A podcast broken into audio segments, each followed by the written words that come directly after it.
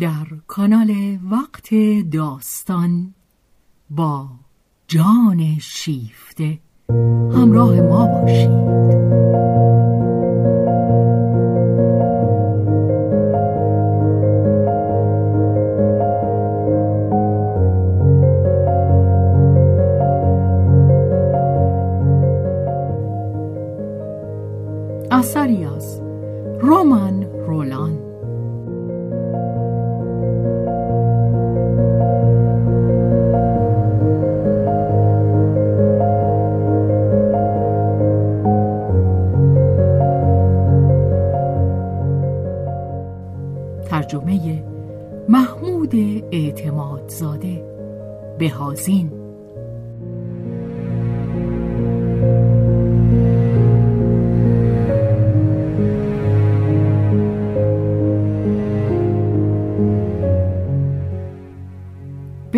روایت شهرزاد فتوحی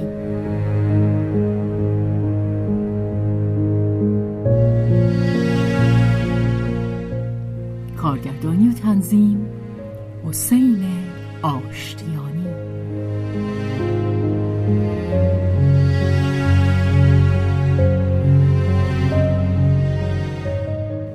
تابستان بخش سوم.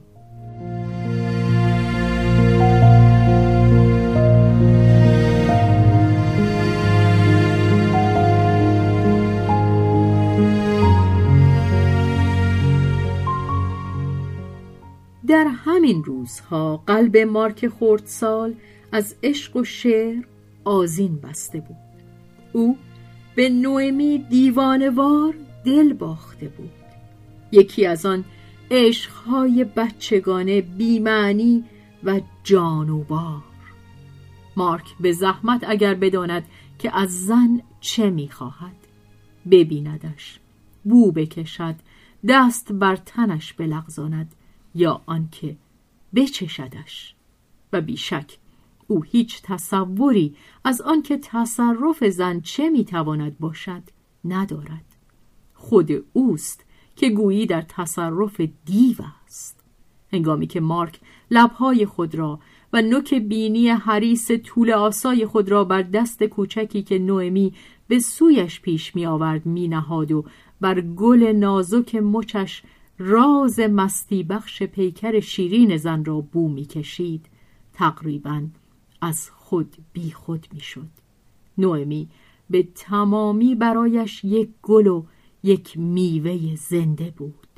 مارک در آرزوی آن که دندانهایش را خیلی به نرمی در آن فرو برد و نیز از ترس آن که مبادا بدین وسوسه تن دهد می‌خواست بمیرد.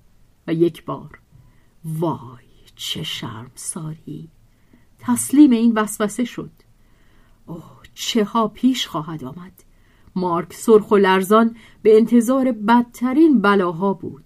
رسوایی پیش چشم همه سخنان خشم و بیزاری و اینکه به طرزی موهن بیرونش کنند.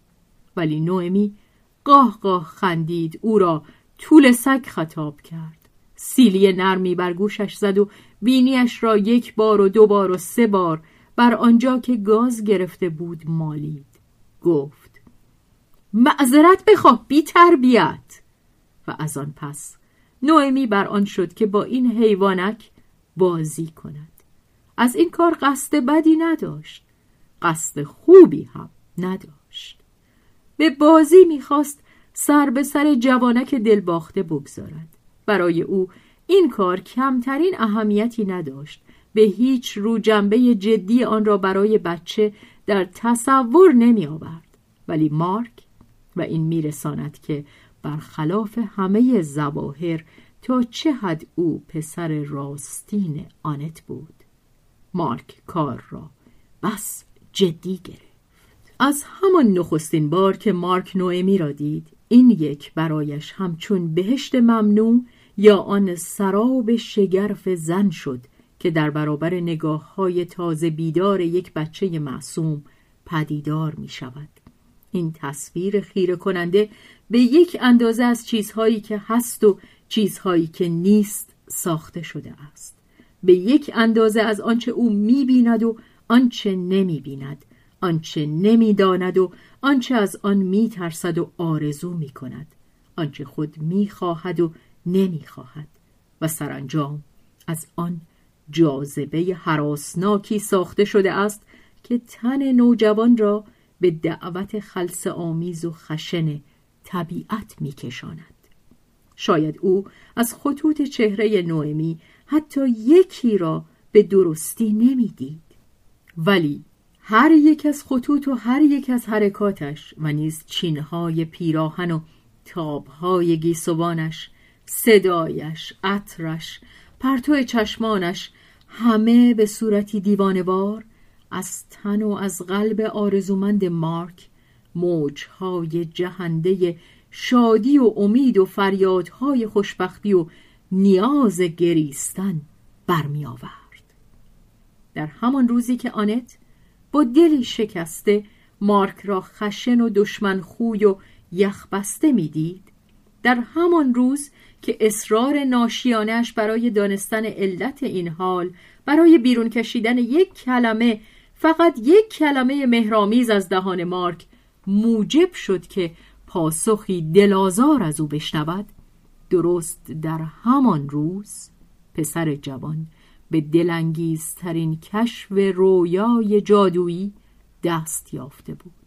هشت روزی بود که او در سرمستی به سر می برد نوئمی که مارک بی اطلاع مادر خود همچنان می‌دید و از مارک همچون جاسوس کوچکی استفاده می کرد که معصومانه همه حرکات اردوگاه دشمن را به او خبر می‌داد.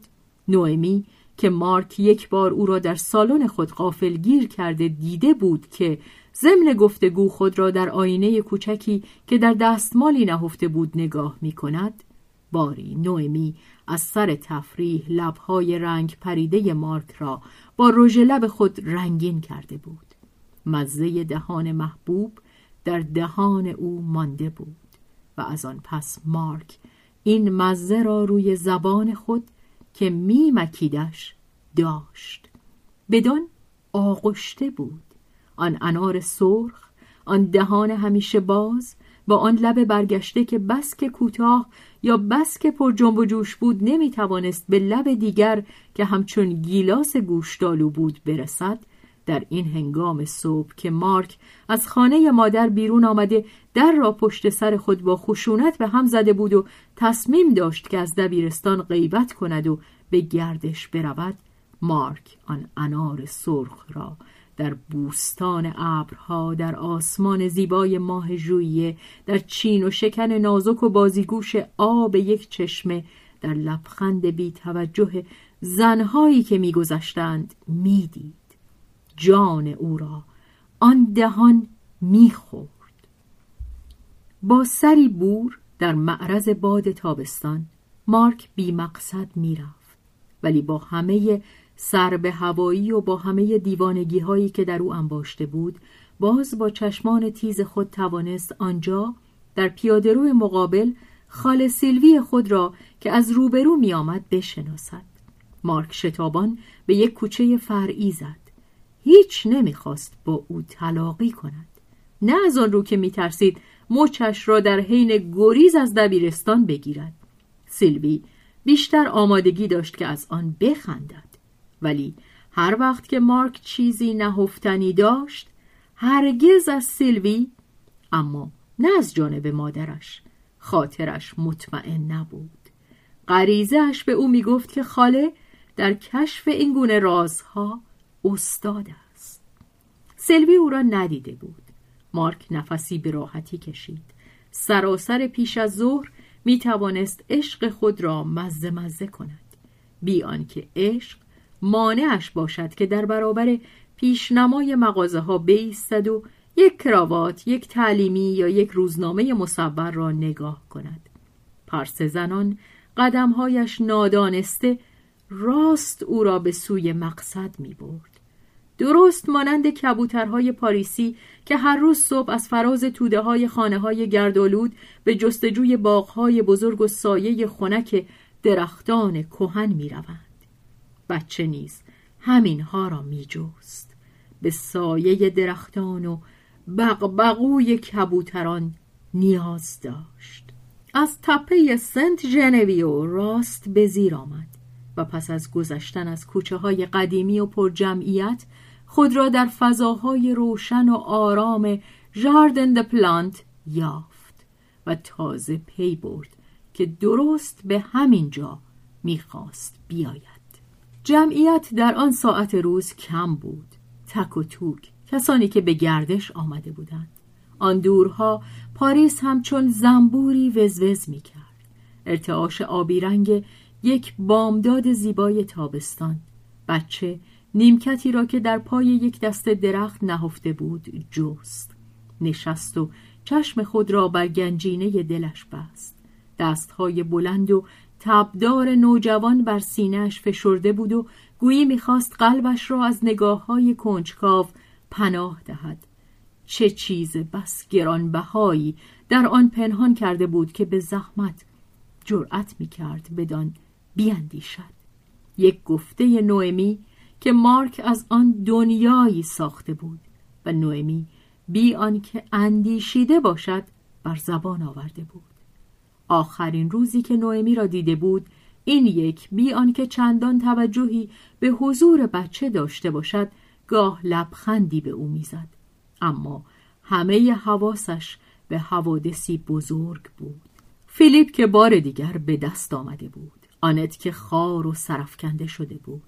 پیروزیش که قطعی بود. ولی هرگز نمی‌توان دانست. هیچ چیز قطعی نیست. به آنچه امروز هست دلخوش باشی. نوئمی از خستگی و بیحوصلگی و خوشی آه کشید. مارک علت را از او پرسید. او که از نگاه نگران ساده دلانه بچه تفریح می کرد برای تحریک کنجکاوی او گفت سری هست. و باز بلندتر آه کشید. مارک پرسید چه سری؟ اندیشه موزیانه ای از مغز نوئمی گذشت پاسخ داد نمی‌توانم بگویم. خودت باید حدس بزنی. مارک که از هیجان میلرزید گفت من نمی‌دانم. شما به من بگویید. نوئمی با چشمانی آرزومند پلک ها را به هم زد. نه نه نه. مارک سرخ شد و به تته پته افتاد. از دانستن می ترسید نوئمی بر آنکه بازی را کش دهد سر و روی اسرارآمیزی به خود گرفت و گفت می‌خواهی بدونی؟ مارک از شدت هیجان نزدیک بود. فریاد کند. نه. خب اما نه. امروز نه. یک روز دیگه به تو می‌گویم. کی؟ به زودی؟ به زودی کی؟ به زودی هفته آینده که برای شام پیش ما میاری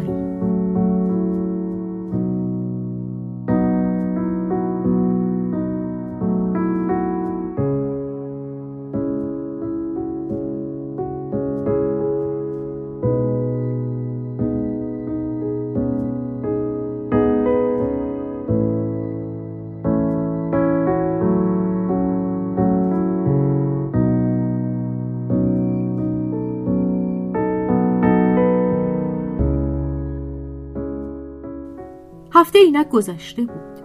مارک میپنداشت که هم امشب باید نوئمی را ببیند. دیگر جز در انتظار آن لحظه زندگی نمی‌کرد و آن لحظه را پیشا پیش بیست بار زندگی کرده بود. اما هرگز جرأت نمی‌کرد که تا پایان داستان برود. بیش از اندازه دلهور آمیز بود. ولی در نیمه راه ماندن چه شیرین بود. روی نیمکت باغ از مستی آرزو از پا در می آمد. ناقوسی زنگ زد. ظهر بود. در پس پرده درختان شنهای خیابان آفتاب خورده باغ زیر پای دخترکی که آواز می‌خواند خشخش می‌کرد. دورتر از آن در قفسی بس بزرگ پرندگان کشورهای دوردست به زبانی شگرف و دلانگیز جیک جیک می‌کردند. خیلی دور بر رودخانه سن سوت یک کرجی یدکش آهسته ناله سر می‌داد. دو دل داده یکی دختری بلند بالا و سیاه مو و دیگری یک کارگر جوان و رنگ پریده که در حین راه رفتن در هم پیچیده بودند و بوسه بر دهان یکدیگر می‌زدند و با نگاه یکدیگر را میخوردند. بی آنکه او را ببینند یا هم همه ای کنند از برابرش گذشتند. و بچه نفس در سینه حبس کرده آن دو را با نگاه تا پیچ خیابان باغ دنبال کرد و چون ناپدید شدند از خوشی به گریه درآمد. از آن خوشی که گذشته بود از آن خوشی که میبایست بیاید از آن خوشی که در آن دو بود و نیز در هر چیزی که در پیرامون او بود از آن خوشی که در این ظهر ماه ژوئیه بود و در قلب سوزان خود او که همهشان را در آغوش می گرفت بود. با حاله زرین این دقیقه جذبه به خانه باز آمد. جذبه ای که بی نهایت از تصویر زنانه ای که آن را برانگیخته بود فراتر می رفت سایه نوئمی در فضای زرندود مستحیل می شد و برای آنکه هنوز بتوان دیدش می بایست آن را به اراده خواست. مارک می‌خواست ولی نوئمی از برابرش میگریخت. مارک تقلب می‌کرد و هنگامی که چهار پله یکی بالا می‌رفت وانمود می‌کرد که زیر چهره این خوشی که شدتش چندان بود که دردناک می‌شد در همه آنچه جانش را می انباشت در این امیدهای بیپایان این نیرو و این نیکدلی که همچون بالهایی به اوجش می بردند در این همه او چهره نوئمی را باز می شناسد ولی تا چشمش به نگاه جدی مادرش میافتاد مارک سه ربع ساعت دیر برای نهار حاضر شده بود. آن حاله زرین فرو مرد و مارک بار دیگر زیر ابر عبوس خاموشی فرو رفت. آنت در پی گفتگو با او نبود. بار اندوهانی بر دوش داشت که نمی توانست با دیگری در میان نهد. پسرش که روبروی او در کنار میز نشسته بود به چشمش خودخواه و دور می آمد. مارک حریسانه می‌خورد. گرسنه بود و شتاب داشت که زودتر تمام کند تا بار دیگر در اوهام خود قوتور شود. آنت می اندیشید برایش فقط کسی هستم که غذاش می دهد آنت دیگر حتی شهامت آنکه اعتراض کند نداشت. به خود رها گشته بود. غذا دیگر به پایان می رسید که مارک دریافت هیچ حرفی نزده است. پشیمانی مبهمی به او دست داد. ولی می ترسید که اگر یک کلمه بر زبان بیاورد سر پرسش مادر باز شود. دستمال سفرهش را تا کرده و نکرده در حلقهش فرو برد و شتابان از جا برخاست و در حالی که نیک پرهیز می کرد که مبادا نگاهش به نگاه مادر مصادف شود بیرون رفت. دیگر یک پایش بیرون بود که نیروی ناگهان برانش داشت که بپرسد. هرچند که خود یقین داشت چه نوئمی به او گفته بود ولی مارک نیاز بدان داشت که آنچه را که می‌دانست برایش تایید کند. همین امشب است که به خانه ویلارها برای شام می رویم؟ آنت که همچنان در سکون اندوهباری نشسته بود بی آنکه نگاهش کند گفت شامی در کار نیست مارک شگفت زده در آستانه در ایستاد چطور؟ به من همچو گفته بودند که به تو گفت؟ بچه دست پاچه شد جواب نداد مادرش از رفت و آمدهای او نزد نوئمی خبر نداشت. با شتاب پرسش مادر را با پرسشی که خود کرد کنار زد. سرخورده پرسید. پس چه روزی؟ آنت شانه ها را بالا انداخت. دیگر از شام خوردن در خانه ویلارها حرفی نبود. نوئمی از سر بازیچه گفته بود هفته آینده و همانطور می توانست بگوید صد سال دیگر. مارک دستگیره در را رها کرد و سراسیمه بازگشت. آنت نگاهش کرد و به سرخوردگیش پی برد و گفت نمی‌دانم. چطور؟ تو نمیدانی؟ رفتن به مسافرت. مارک فریاد زد. نه! به نظر نرسید که آنت شنیده باشد. مارک دست ناشکیبای خود را بر بازوان مادرش که روی میز دراز بود نهاد و التماس کرد. دروغ می‌گویی. آنت از کرخی خیش به در آمد. برخواست و به برداشتن ظرفها از روی میز پرداخت. مارک از پا درآمده فریاد می‌زد. کجا؟ آخه کجا؟ آنت گفت. نمی‌دانم. قاشقها و ظرفها را برداشت و بیرون رفت. مارک هاج و واج در برابر رویای فروریخته خود مانده بود. نمی‌فهمید. این سفر ناگهانی بیخبر محال بود. مارک حرکتی کرد تا به دنبال مادر برود و توضیحی از او بیرون بکشد. ولی نه بر جای خود ماند. نه راست نیست. اکنون پی می برد آنت متوجه عشق او شده بود. می‌خواست از هم جداشان کند. آنت دروغ می‌گفت دروغ می‌گفت. نوئمی نرفته بود و مارک از مادرش کینه به دل گرفت. از آپارتمان به در آمد از پله ها به زیر دوید با قلبی که میتپید دوان به خانه ویلارها رفت. می‌خواست مطمئن شود که آنها به سفر نرفته اند و در واقع در شهر بودند.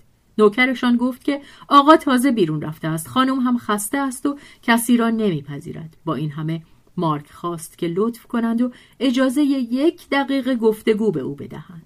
نوکر رفت و برگشت. خانم متاسفند ولی ممکن نیست.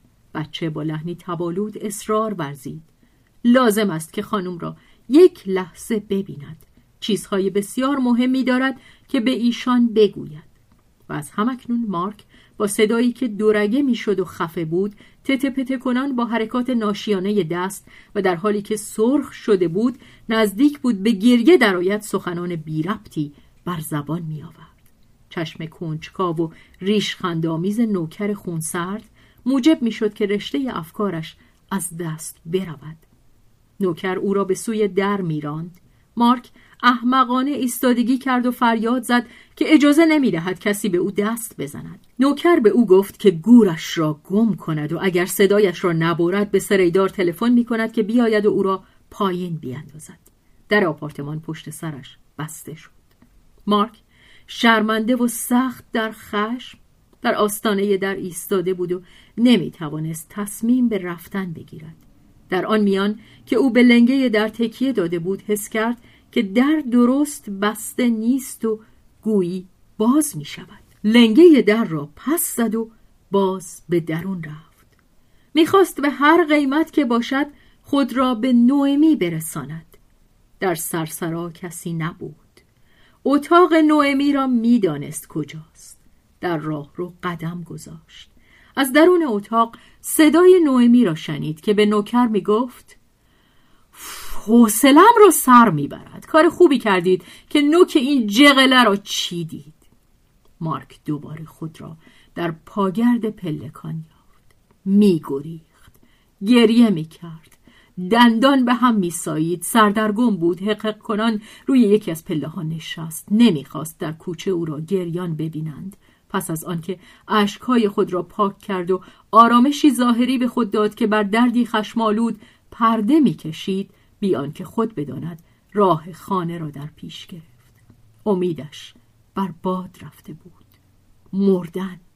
می‌خواست بمیرد. زندگی دیگر امکان نداشت. زندگی بیش از اندازه زشت بیش از اندازه پست بود. دروغ می‌گفت. همه چیز دروغ می‌گفت. مارک دیگر نمی‌توانست نفس بکشد. هنگام عبور از پل رودخانه سن به فکرش رسید که خود را در آب بیاندازد. ولی بدبخت دیگری در این کار بر او پیشی گرفته بود. دو سوی رودخانه از جمعیت سیاه بود. نزدیک هزار تن زن و مرد و کودک بر جانپناه پل خم گشته حریسانه بیرون کشیدن غریقی را از آب تماشا می کردن. چه احساساتی برمیانگیختشان! در گروهی بسیار اندک لرزه لذت سادیستی بود. در گروهی روی هم کمتر ترحم برای اکثریت عظیمشان کشش یک واقعه شهری کنجکاوی بیکارگان. در تعداد نسبتا فراوانی شاید عطف توجهی به خیشتن. ببینیم چجور درد می‌کشند چجور امکان دارد که من درد بکشم. چجور میمیرند. چجور من خواهم مرد. مارک از این همه جز به کنجکاوی رزیلانه توجه نکرد و از آن دچار وحشت و بیزاری شد. خودکشی. آری ولی نه در بیرون. مارک مانند آنت بود. غرور رمندهش آزرم داشت. نمی‌خواست خود را به تماشای این عرازل بگذارد. بگذارد دستهاشان با او ور بروند و در برهنگی خود مورد تجاوز نگاه های چرکینشان شود. دندانها را به هم فشرد و تند و تندتر به خانه بازگشت. مصمم بدان که خود را بکشد. مارک در طی کاوش های دقیقی که در غیبت مادر در سراسر آپارتمان به جا آورده بود هفتیری پیدا کرده بود. این همان هفتیر نوئمی بود که آنت پس از رفتنش برداشته بود و از فرط بیمبالاتی در کشوی میزی جای داده بود. مارک هم آن را صاحب شده در جایی پنهانش کرده بود. دیگر عزمش جزم شد و از آنجا که در کودکان وقتی که کاری در دسترس هست عمل از نزدیک به دنبال اندیشه می رود مارک خواست بیدرنگ به انجامش برساند. بی صدا همچنان که بیرون رفته بود به آپارتمان داخل شد. به اتاق خود رفت و در را بست. و بدان گونه که از یکی از همشاگردان خود که به زحمت از او بزرگتر بود و یکی از این بازیچه های خطرناک را در جیب خود میگرداند آموخته بود گلوله‌ای در مخزن هفتیر گذاشت و این همشاگرد یک بار سر درس زبان یونانی کیف خود را میان دو پا گرفته دستها درون کیف طرز به کار بردن هفتیر را برای پهلو نشینان خود که همه توجهشان به او بود توضیح داده بود. اکنون دیگر سلاح آماده بود. مارک بر آن شد که آتش کند. اما کجا بیستد؟ تیرش نمی بایست به خطا رود. آنجا در برابر آینه خود می ایستد ولی پس از آن برای افتادن بهتر است که اینجا بنشیند و آرنج را روی میز تکیه دهد و آینه را هم روبروی خود بگذارد. آینه را از دیوار برگرفت و روی میز گذاشت و به یک کتاب فرهنگ تکیهش داد. اینجور مارک خوب خود را می‌دید. هفتی را برداشت و گذاشت. کجا؟ به شقیقهش می‌گویند که این از همه بهتر است. آیا خیلی درد خواهد داشت؟ مارک اندیشش حتی یک بار به مادرش نمی‌رفت. سودایش دردش مقدمات کارش به تمامی مشغولش می داشت چشمانش در آینه دلش را به رقت آورد. بیچاره مارک. نیازی در او سر برداشت که پیش از مردن بگوید و به اطلاع برساند که در این دنیا چه رنج ها کشیده است و تا چه حد دنیا را خار می دارد. نیاز به کین توختن افسوس هایی به جا گذاشتن تحسین برانگیختن. مارک یک ورق بزرگ کاغذ مشقی گرفت و کج تا کرد. عجله داشت و با خط نااستوار بچه‌ای که می‌خواهد سعی کند نوشت دیگر نمی‌خواهم زندگی کنم. برای اینکه او به من خیانت کرد. مردم همه بدند. دیگر هیچ چیز را دوست ندارم و ترجیح می‌دهم بمیرم. همه زنها دروغگو هستند رزل هستند نمی‌دانند دوست داشتن چیست. من او را حقیر می شمارم. می خواهم وقتی که به خاکم می سپارند این کاغذ را روی من بگذارند. به خاطر نوعی است که می میرم